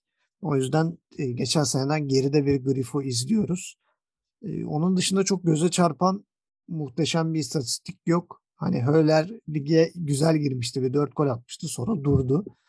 Höller gene geçen seneki gibi yıpratıcı rolde oynuyor. Başka da bir şey yapmıyor diyebiliriz. Çok da şey olmaz yani. Ayıp olmaz ona öyle demek. Onun dışında Freiburg evet geçen sene oranla daha iyi pas oyunu sağlıyor. Daha iyi pasla oynuyor. Topa sahip olmaya çalışıyor. %47'de topla oynamışlar. 28 gol attılar. Bunlardan 3'ü penaltıdan geldi. 4 kere direğe takılmışlar. Bir tane de kendi kalelerine attıkları gol var. Gelelim takımsal istatistiklerde Freiburg'u nerelerde görüyoruz. 4 penaltı olarak ligin en çok penaltı kazanan 3. takımı olmuşlar. Demek ki ceza sahasında gerçekten çok büyük tehlikeler yaratıyorlar veya tamamen ceza sahası içerisinde penaltı almaya yönelik oynuyorlar diyebiliriz. Onun dışında bireysel performanslarına bakalım. Yani takım anlamında oralara girmiş çok bir oyuncu yok. Kendi kalesine gol atan oyuncular arasında Keitel var. O da Friedrich ve Lacroix ile birlikte başı çekiyor. 4 kez penaltı kullanan Grifo zirveyi çekiyor. Atılan penaltı golünde de 3 gol. Gene Grifo, Lewandowski ve Forsberg'le beraber zirvede. En fazla ikili mücadele kazanan oyuncu bir defans oyuncusu değil, bir forvet oyuncusu Lucas Höller. Yani rakip defansa ne kadar dövüştüğünü buradan görebiliyoruz. Gol atmasam bile sizi ananızdan emdin üstü burnunuzdan getiririm gibi bir performans sergiliyor Höller ve çok fazla ikili mücadele kazandığını bu istatistiğinden görmüş oluyoruz. Onun dışında da Freiburg'da bir kaleci Mark Flecken en çok kurtarış yapan ikinci kaleci 67 kurtarışla bireysel anlamda da böyle. Diğer istatistikler ve genel değerlendirme için sendeyiz. Freiburg'dan serbest vuruşları, duran topları çıkarsak geriye ne kalır diyeyim.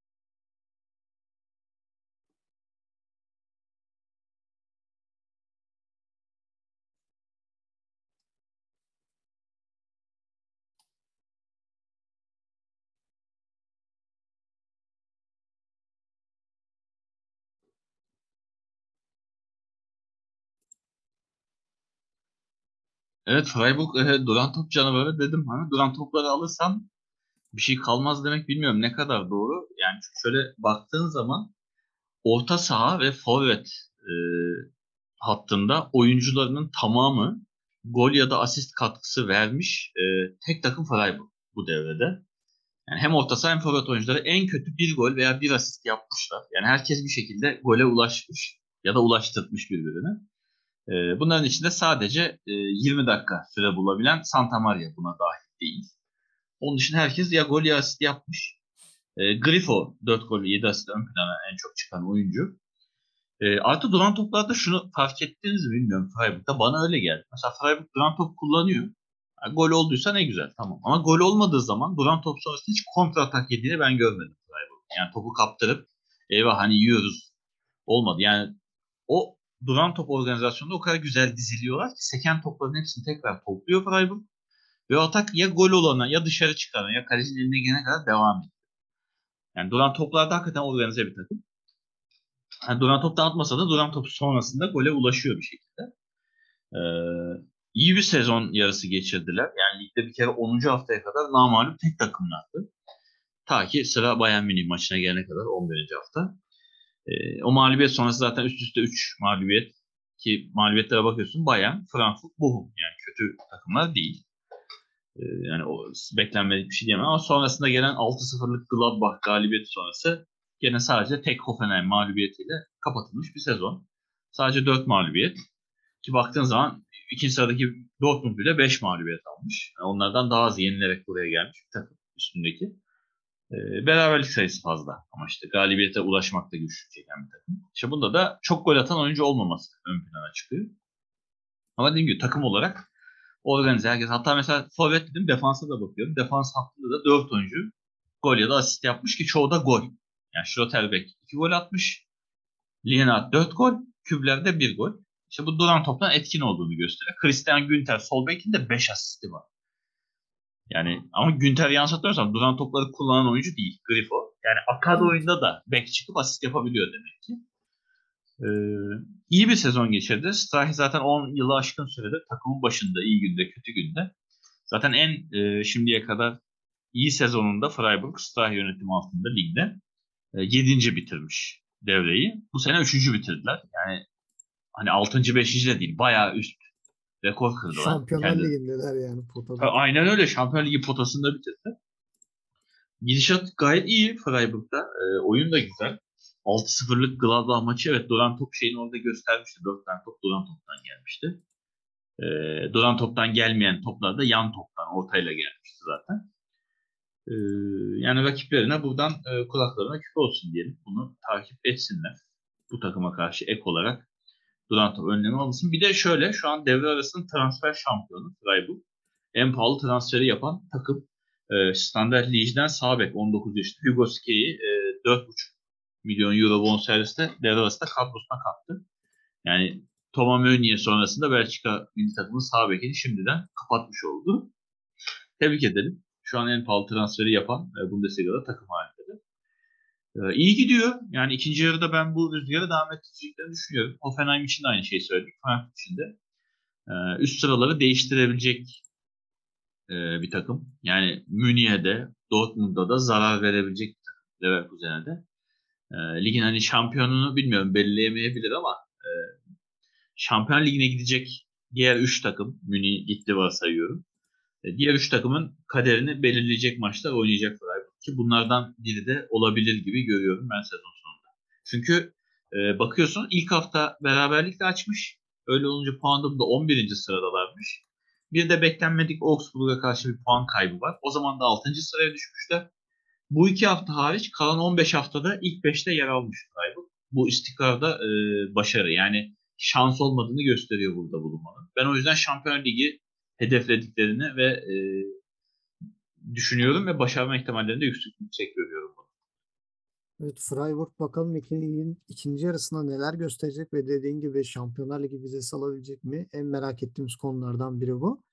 Gelelim müzmin ikinciye Borussia Dortmund. Leipzig'in de iyi geçirmediği bir sezonda takipçi olarak geriye bir tek Dortmund kalıyor. Burada en büyük kazanç Kobel'in transferi zaten. Kobel bu sene burada olmasa, Hitz ve Bürki'ye kalsalar büyük ihtimal Dortmund'u bırak ilk 2'yi ilk 4'te bile bulamayacağımızı düşünüyorum. Çok zor günler bekliyor olurdu. Çok gol yiyorlar. Savunmadaki problem çok devam ediyor. Pongraç'ı kiraladılar. Hiçbir işe yaramıyor. Akanji de son dönemi sakat geçirdi. Yaşlanıyor Hummels'te ve hani bir gün iyiyse bir gün kötü, böyle Alzheimer'a dönüştü yani. Birileri. Bir gün bakıyorsun o neler yapıyor. Bir maç bakıyorsun rezalet. Özellikle Bayern Münih der klasikere satan oyuncu olarak bayağı bir tepki çekmişti Hummels. Onun dışında son haftalarda yükselen bir performansı var Brandt'ın. 5 gol 4 asistle kapattı ligin ilk yarısını. Bellingham 2 gol 5 asist der klasiker açıklaması sonra kart cezası falan derken Bellingham biraz okları üstüne çekti medya tarafında da. Haaland da biraz sakatlıklarla boğuştu yani. 11 maçta görev yapabildi sadece. Onu ilk 11 olmak üzere. 13 gol 4 asist. Royce da 4 gol 4 asistle devre arasını tamamladı. Donnarumma da 3 gol attı ama o attığı 3 golü son 3-4 haftada attığını söylemek lazım. Tigges de 2 gollük katkı verdi. Takım istatistiklerine baktığımız zaman en çok gol atan ikinci takım Borussia Dortmund. 41 golle 56 gollük Bayern Münih'in arkasında yer alıyor. 6 penaltı kazanarak en fazla penaltı kazanan takım. 6 penaltının 6'sını da gole çevirmişler. Hiç kaçırdıkları penaltı yok. Açık oyunda en isabetli pas yapan 3. takım %85.5 ile. Topla da %58 ile oynayarak en çok oynayan 2. takım olduğunu söyleyelim. Başka da bakıyorum ilk 3'te oldukları istatistik yok. Gelelim bireysel istatistiklere. Haaland artık Schick'in de gerisinde kaldı eksik maçlardan dolayı. 13 golle gol krallığında 3. sırada. Onun dışına baktığımız zaman isabetli pas oranında Akanji %92 ile 3. sırada yer alıyor. Nico Elvedi ve Lucas Hernandez'in hemen arkasında kalıyor. Etkili efektif koşuda da Marco Reus var. 1279 efektif koşuyla 3. sırada. Başka da bir istatistikte ilk 3'e girmiş bir Borussia Dortmund oyuncusu yok. Burada sözü sana veriyorum. Yani Dortmund dediğim gibi müzmin ikinci bu sezon. Geçen sene Leipzig'de ikinci ama bu sene Dortmund 8. haftadan beri 2. sırada var. Hiç aşağı yukarı hareket yok. Aslında kötü bir sezon geçirmedi Dortmund ama gereksiz, beklenmedik puan kayıpları oldu. Yani şu kaybettiği takımlara bakıyorsun. Yani bir tek Bayern üstündeki normal klasikere yenilmeli. Onda dediğim gibi Hummels'in resmen maç içi yani çok kötü oynaması, artık hani maçı satması biraz ağır olur. Bilinçle yapmış gibi geliyor bana ama öyle deyince satması demeyeyim de. Yani resmen maçı hediye etmesi karşı takıma darbeyi vurdu. Yani ara 9 puan. O biliyorsun sonuçta 6 puanlık bir maç. Münih'i yenmiş olsan şu an aradaki puan 3 oluyor. 3 oluyor. İkinci yarıya çok daha umutlu çıkacaksın. Yani şu an üstündeki 9 puanı kapatmak mı daha kolay? Altındaki 5 puanı korumak mı? Yani bilmiyorum. Dortmund ikinci yarıya hangi motivasyonla çıkacak? Göreceğiz. Yani ancak böyle başlarda Münih puan kaybıyla açarsa o zaman şampiyonluk için umutlanabilirler belki. Yoksa çok ışık görünmüyor. Yani son hafta Hertha'ya öne geçtikleri maçı yenilerek zaten müthiş bir sarsılışla girdiler devre arasına. Umarım bunun altından psikolojik olarak takım olarak kalkabilirler. 5 tane mağlubiyet var. Bana şey ilginç gelen 5 mağlubiyet 4'ünü içeride alma. Yani kendi sahanda 5 tane maç kaybediyorsun, 4'ünü kendi sahanda kaybediyorsun. Bu çok kötü bir sonuç. Yani burada biraz şey olması lazım.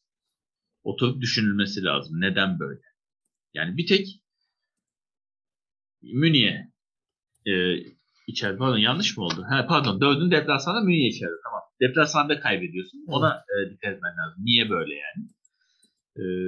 Dışarıda demek ki hani seyirci desteği de bilmiyorum vardı, evet çok seyirciler vardı bu sezon, tribünler doluydu ama illa signal İran adamı oynansın ona bakmak lazım. Münih evinde kaybettim sadece ama Hertha Berlin mağlubiyeti son hafta hakikaten şey yok, açıklaması yok yani. 1-0 öne geçiyorsun, Hertha gibi çok üstte oynamayan, antrenörü yeni değişmiş, ne yapacağı belli olmayan bir takım, bir de 3 yiyorsun bir anda, üst üste 3 gol yiyorsun, iyi değil. Kobel'i övüyoruz. Bence bu da çok iyi bir şey değil. Şimdi şöyle örnek vereyim. Seyircilerimiz hani yakın zamanda çok Alman Ligi'ni izlemediyse genel bir örnek vereyim. Bir kere şöyle bir laf vardır. Ben söylemiş olayım. Hani kim bilmiyorum, daha önce benden birisi söyledi. Ben hep şunu derim. Eğer ki övündüğün oyuncu kalecin ya da savunma oyuncunsa sen şampiyonluğa oynamıyorsun demek. Yani Hangi takım var? Bana şunu örnek verebilecek biri varsa yorumlara yazabiliyorsa yazsın ya da bilmiyorum. Sen yapabiliyorsan. Şunu dediğim bir takım oldu mu hiç? Kalecisi çok iyiydi, şampiyon oldu. Kaleci şampiyon yaptı. Ya da işte stoperi çok iyiydi, şampiyon oldu. Stoper şampiyon yaptı. Diyebiliyor musun? Diyemiyorsun. Mesela bu sene işte Türkiye Ligi'ne bak, giden takımı forvetleriyle övüyorsun. Geçen senenin şampiyonu Beşiktaş'ı Gezzal'le övüyorsun. İşte öncesinde onunla övüyorsun. Fener şampiyonken Alex'le övüyorsun. Yani Volkan şampiyon yaptı diyor musun? Demiyorsun. Ama övdüğün oyuncular defans oyuncularıysa, kalecinse sıkıntı var. Mesela Türkiye Ligi'ne bak gene. Mesela Fenerbahçe'yi neyle övüyorsun? Altay'la övüyorsun. Salah'yla övüyorsun. Bu şampiyonla oynamıyorsun demek. Yani iyi değil. Galatasaray'ı Markao'yla övüyorsun. Mustafa Muhammed'le değil. Demek ki şampiyonla oynamıyorsun. Mustafa'yla övüyorsun. Bu da iyi bir şey değil. İyi bir işaret değil. Kobel evet çok iyi. Hakikaten Kobel olmasa hiç de belki felaket olabilirdi. Ki olmadığı maçlarda da kalp krizleri geçirildi. Bir kalp krizleri. Evet. Ama bu iyi değil.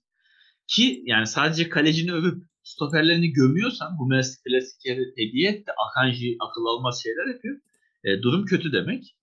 Yani defansif olarak çok yetersiz kaldı Dortmund. Sene başı takviye yapmayarak yeterli takviyeyi. Zaten orada sıkıntı var. Ya Hakim'e gittiğinden beri Mönier'le sağ beki doldurmaya çalışmak zaten büyük problem. Sol bekin Gerer olmadı mı yedeği kesinlikle yok. Gerer olmadı mı orada da bitiyorsun. Akanji ile Hummels hakikaten felaket oluyor. Ya Akanji Hummels o zaman Witsel'i falan oynatıyorsun orada. Yani yedeğin o kadar yok ki. Ya bu kötü bir şey. Tamam Haaland'ım var, Bellingham'ım var, çok güzel Royce'um var, kaptan alıyor gidiyor falan ama ya defansın bu kadar kötü olarak şampiyon olamazsın işte. Bu oyuncuların hediye ettiği o puanlar zaten yani tamam Alman Ligi'nde olabiliyor. Münih çok farklı şampiyon olabiliyor. Ama senin o işte çok farklı izin vermemek için olabildiği az puan kaybetmen lazım. Ya Münih'te de evet Neuer iyi, tamam Süle, Upamecano iyi ama Münih'i bunlar şampiyon yaptı demiyorsun. Münih'i Lewandowski şampiyon yaptı diyorsun. Müller yaptı diyorsun. Sané, Gnabry yaptı diyorsun. O yüzden Dortmund'un kesinlikle defansa ya bu sene yapılmayacak gibi duruyor devre arasında ama sene sonu ciddi takviyeler yapması lazım. Lig içinden olabilir. Yani illa dışarıdan gidip böyle Real Madrid'den varan getir kimse demiyor sana. Git Sergio Ramos'u Paris'ten getir demiyor. Ama bak ligde Endika gibi, işte ne bileyim Niakate gibi ciddi stoper oyuncuları var. İyi oyuncular. Ucuz alabileceği. Dortmund'da da bunlar seve seve gelecektir. Kapatması lazım. Dortmund'un sıkıntısı kesinlikle geride. Çünkü Dortmund'un maç kazanmakta problemi yok. Dortmund'un beraberliği yok neredeyse. Dortmund'un ilk ve tek beraberliği 15. haftadaki Bochum beraberliği. Ya Dortmund ya maçı kazanıyor ya kaybediyor. Kaybettiği maçlara da bakıyorsun. Bir tek Gladbach'a karşı 1-0 yenilmiş. Ya gol atamamışsın, öyle yenilmişsin. Onun dışında Dortmund'un her maç gol attığını görüyorum. Yani Dortmund'un gol atmadığı maç var mı? Yok. 1-0 Gladbach yenilgisi dışında gol atmadığı maç yok. Ama Dortmund'un gol yemediği maçta. Gol yemediği maç bakıyorsun. Bir tek Köln'e 2-0 yendikleri maç. Bir de 16. hafta Fürth'ü 3-0 yendikleri maç. Yani bir maçta gol atamamış, iki maçta gol yememiş. Yani gol yemesi garanti. Yenildiği maçlarda 2-1, 2-1, 3-2, 3-2. Yani 2 gol atmana rağmen yeniliyorsan defansında problem vardır. Yani yerinden çok atmak evet bir taktiktir. Bazı antrenörler öyle oynatır takımını. Mesela Şenol Güneş öyle oynatır. 4 yerin 5 atar. Attın mı kazanırım. İşte her maç atamıyorsun ama. Haaland'ı kilitlediler. Son haftalarda Haaland çok etkisiz. Sakatlıktan döndükten sonra evet goller attı. Ama o bildiğimiz Haaland değildi.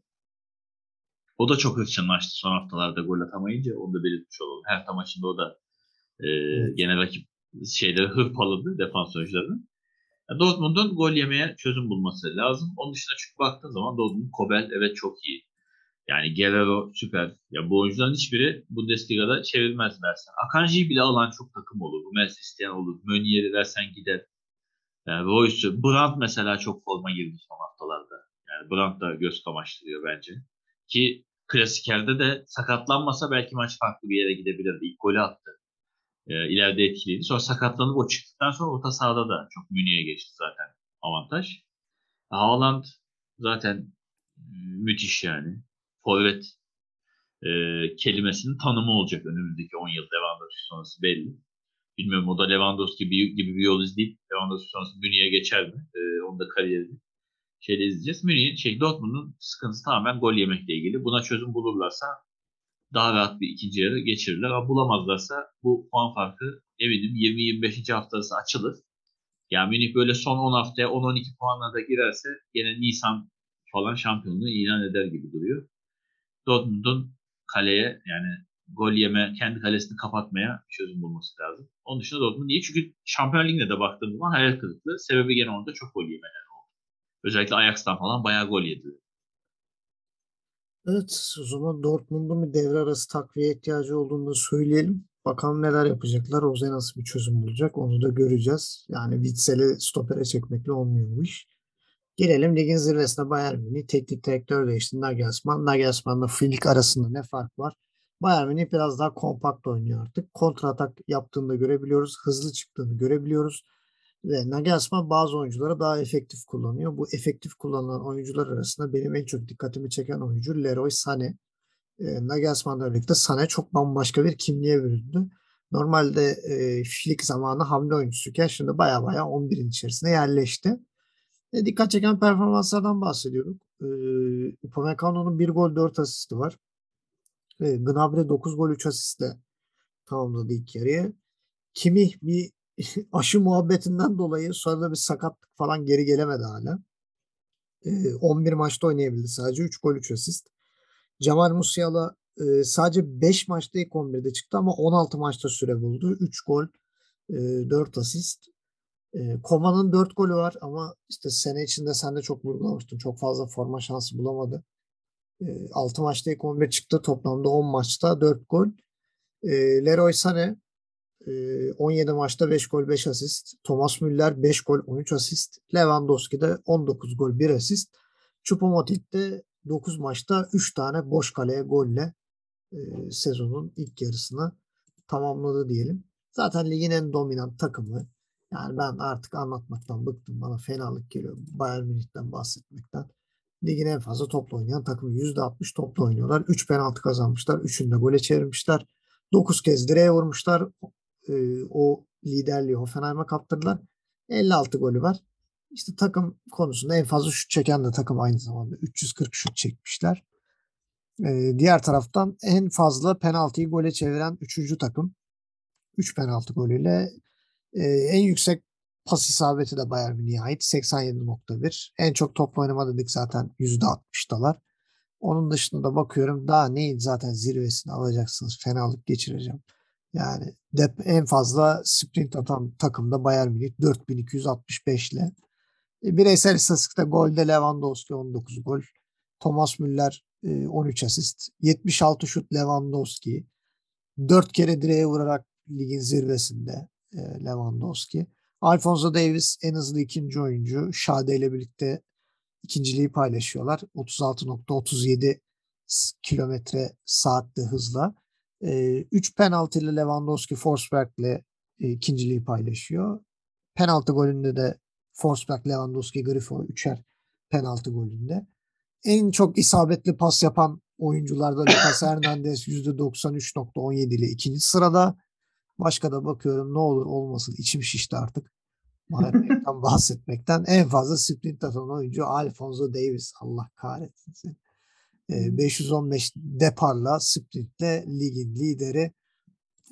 Ben daha fazla bir şey söylemek istemiyorum. Sen de konuş, kapatayım, ben sevmiyorum Bayern'i.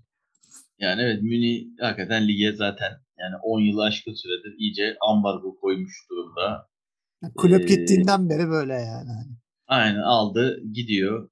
Şöyle baktığın zaman aslında Gladbach beraberliğiyle 7. sırada açtı ligi.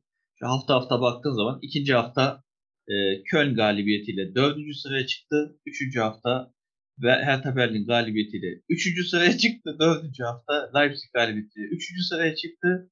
Pardon, 2. sıraya çıktı. 5. haftada Bochum yenerek liderliğe oturdu. 5. haftadan beri 12 haftadır ligin değişmez zirvesi. Yani arada riske o etti.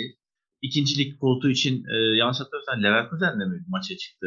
Leverkusen kazansa lider olacaktı. Vermedi. Dortmund önden maç kazanıp geçici oturdu. Gene aldı koltuğu. Yani Münih tamamen lider, zirve fetişi var. Vermiyor.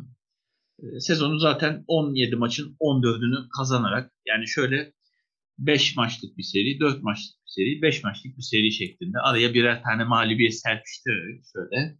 Mağlubiyetlerinde biri Frankfurt Allianz Arena'da ilginç mağlubiyet. Bir de Augsburg deplasmanı. Beklenmedik. İki tane 2-1'lik mağlubiyet. Her maç gol atan bir takım. Yani gol 64 oldu sanırım. Bir gol daha atarsa rekoru egal edecek. Yani gol atmadan geçtiği bir maç yok. Şu an 17 takımın 17'sine de gol attı. Ligin ilk yarısında. En kötü bir gol. Müthiş. Yani oynuyorlar. Denecek çok bir şey yok. Yani oyuncular hakkında şey yapacağım gene ama geçen seneye göre çok daha gol sayısı yüksek. Geçen sene devre arasında 49 golle kapatmıştı Münih. Sezonda 99 golle kapatmıştı. 100 gol olacak mı diye sayıyorduk. Bu sezon 49'u aştı. 59'la kapattı. Lewandowski 41 atmıştı. Yarım sezonda 19'a ulaştı. Yani iyice şeye döndü. Hangi rekoru kırsak şeklinde oynuyorlar. Bayağı böyle bilgisayarda futbol oyunu oynarken yani zorluğu en düşüğe çekmişler. Rahat rahat oynuyor gibi. İyi. 40 averaj. Yani 40 gol atan takım sayısı, 40'tan fazla gol atan takım sayısı. Münih'i saymazsan 2. Sadece Dortmund ve Leverkusen. Yani takımların attığı golden çok gol averajı var. İnanılmaz bir gidiş. Oyuncu olarak konuşursak Neuer yaşlanıyor bence. Yavaş yavaş 35 oldu. 36 olacak sezon sonu. Bunu da şeylerde görüyoruz. Bazı pozisyonlarda geç kalıyor. Yani refleks olarak atlamıyor ve goller yiyor. Yani yediği gollerde hep şey görüyoruz Neuer. Böyle iki ayak üstünde hani kafası arkaya dönmüş kaleye bakarken görüyorum. Yani yerinde fazla çakılı kalıyor artık. Eskiden atlardı. Tutar tutamaz ayrı. Ama yediği sert gelen toplara biraz tepki verme süresi geciktiği gibi geliyor. Yani onda ömrü doluyor. Yerine kim geçecek? Merakla bekliyoruz. Nübel muhtemelen Monaco'ya kiraladıkları Nübel olacak diye düşünüyorum. Orada da iyi oynuyor. Nübel'i de arada takip ediyorum. Alphonso Davies en çok evet bindirmeyi yapan oyuncu ama Alphonso Davies'in ligde yaptığı asist sayısı 4. Bu çok az bence. Yani Münih gibi bir takımda sol bek oynuyorsun. Ki ben Alphonso Davies'in çıkmayıp da savunmanın solunda gördüğümü hiç hatırlamıyorum. Hatta savunmanın solunda gördüğümü hatırlamıyorum. Genelde arkasına atak yedikleri zaman Alphonso Davies'in defansa gelip top kaptı ben görmüyorum. Kanat gibi oynuyor. 4 asist az. Alphonso Davies evet çok iyi oynadı. İyi bir devre geçirdi. Ama skora katkısı beklenenden bence az oldu. Upamecano uyum sağlar mı diye merak ediyordum. Çünkü ağır bir oyuncu. Ki Süle'yle birlikte oynayacakları zaman çok ağır stoper olurlar. Çok ağır iki stoper. Hani Münih'e çok gol yedirtebilir diye düşünüyordum. Bu olmadı. Upamecano hakikaten geçen senenin çok üstünde bir performans sergiledi. Münih'in oyuncusu olduğunu gösterdi. Onun dışında gol attı. 4 tane de asist yaptı. İleride bazen bayağı böyle sanki forvet oyuncusu gibi yani asistler de şey değil. Hani korner kullanılır, birine indirir. Kafayla da indirdiği vurur. Gol atar değil. Bayağı ceza sahası yayında ara pası falan attığını hatırlıyorum. Değişik bir devre oynadı. Defansta Stanisic bir kazanç oldu. Yani sağ bekte. 21 yaşında henüz. O da 8 maçta fırsat buldu. 400 dakika. Yani maç başı ortalama 50 dakika forma giydi. İyi kazanç oldu. Münih'in orta sahası bu sene sıkıntılıydı. Yani kimi aşı olmamak için Goretzka'da belinde yaşadığı problemlerden yani as ikili çok oynayamadı. Özellikle birlikte hiç oynayamadılar neredeyse. Ya yeri geldi. Ön libero'da Musiala falan oynatmak zorunda kaldı bunların yokluğundan. Onların düzelmesiyle çünkü Tolisso da çok kötü, Sabitzer de çok kötü. Onların düzelmesiyle ya da Roca'nın son maçta görülen Roca'nın daha çok kullanmasıyla ikinci yarı daha iyi geçebilir orta saha düzeni. İleri hatta diyecek bir şey yok zaten. Kabus gibi ileri hat. Yani Gnabry, Sané, Koman gibi kanat oyuncuları. Yani biri olmasa diğer ikisi seni her türlü taşıyacak oyuncular. Lewandowski gibi bitirici bir forvet. Müller gibi 15 asist yapmış. Yani 5 golün yanına 15 tane asist yazmış Müller var şurada. 15 gol atan oyuncu sayısı sınırlıyken 15 tane asist yapmak müthiş. Kabus gibi çöken bir ileri hat. Yani denecek bir şey yok. Ama Koman'la Neuer şu an Covid'e yakalanmış durumdalar. Sezon ikinci yarısını açacak Gladbach maçında olmayacaklar. Münih'in buradaki şansı ilk maçı Gladbach karşı oynuyor olmak. Yani çok zorluk çekeceklerini düşünmüyorum. İyi gidiyor Münih. Yani diyecek bir şey yok. Ben şampiyon olmama ihtimallerini %1 bile görmüyorum. Çok zor. Yani ancak Münih böyle ilk haftalarda bir sıkıntılar yaşayacak. Bir anda 6 puan falan kaybedecek 3 haftada da. Dortmund hiç kaybetmeyecek. Alttakiler yetişecek. Sonra klasikleri kaybedecek. İşte beklenmedik mağlubiyetler. Çok zor görüyorum. Yani ancak böyle Mart-Nisan gibi Şampiyon Ligi'nde iyice yarı finale falan yaklaştıkları zaman oraya odaklanırlarsa sezon sonuna doğru puan kayıpları olabilir diye düşünüyorum. Ama işte o zamana kadar da peşindeki Dortmund'un, Freiburg'un, Leverkusen'in de takibi bırakmamış olması gerekiyor. Yani Münih bu sezonda şampiyonluğu kapatacak gibi görünüyor diyeyim. Sana daha fazla Münih dinletmeyeyim. Evet, o zaman değerlendirme programında sonuna geldik. Ligin ikinci yarısı da zaten kısa bir zaman sonra başlayacak.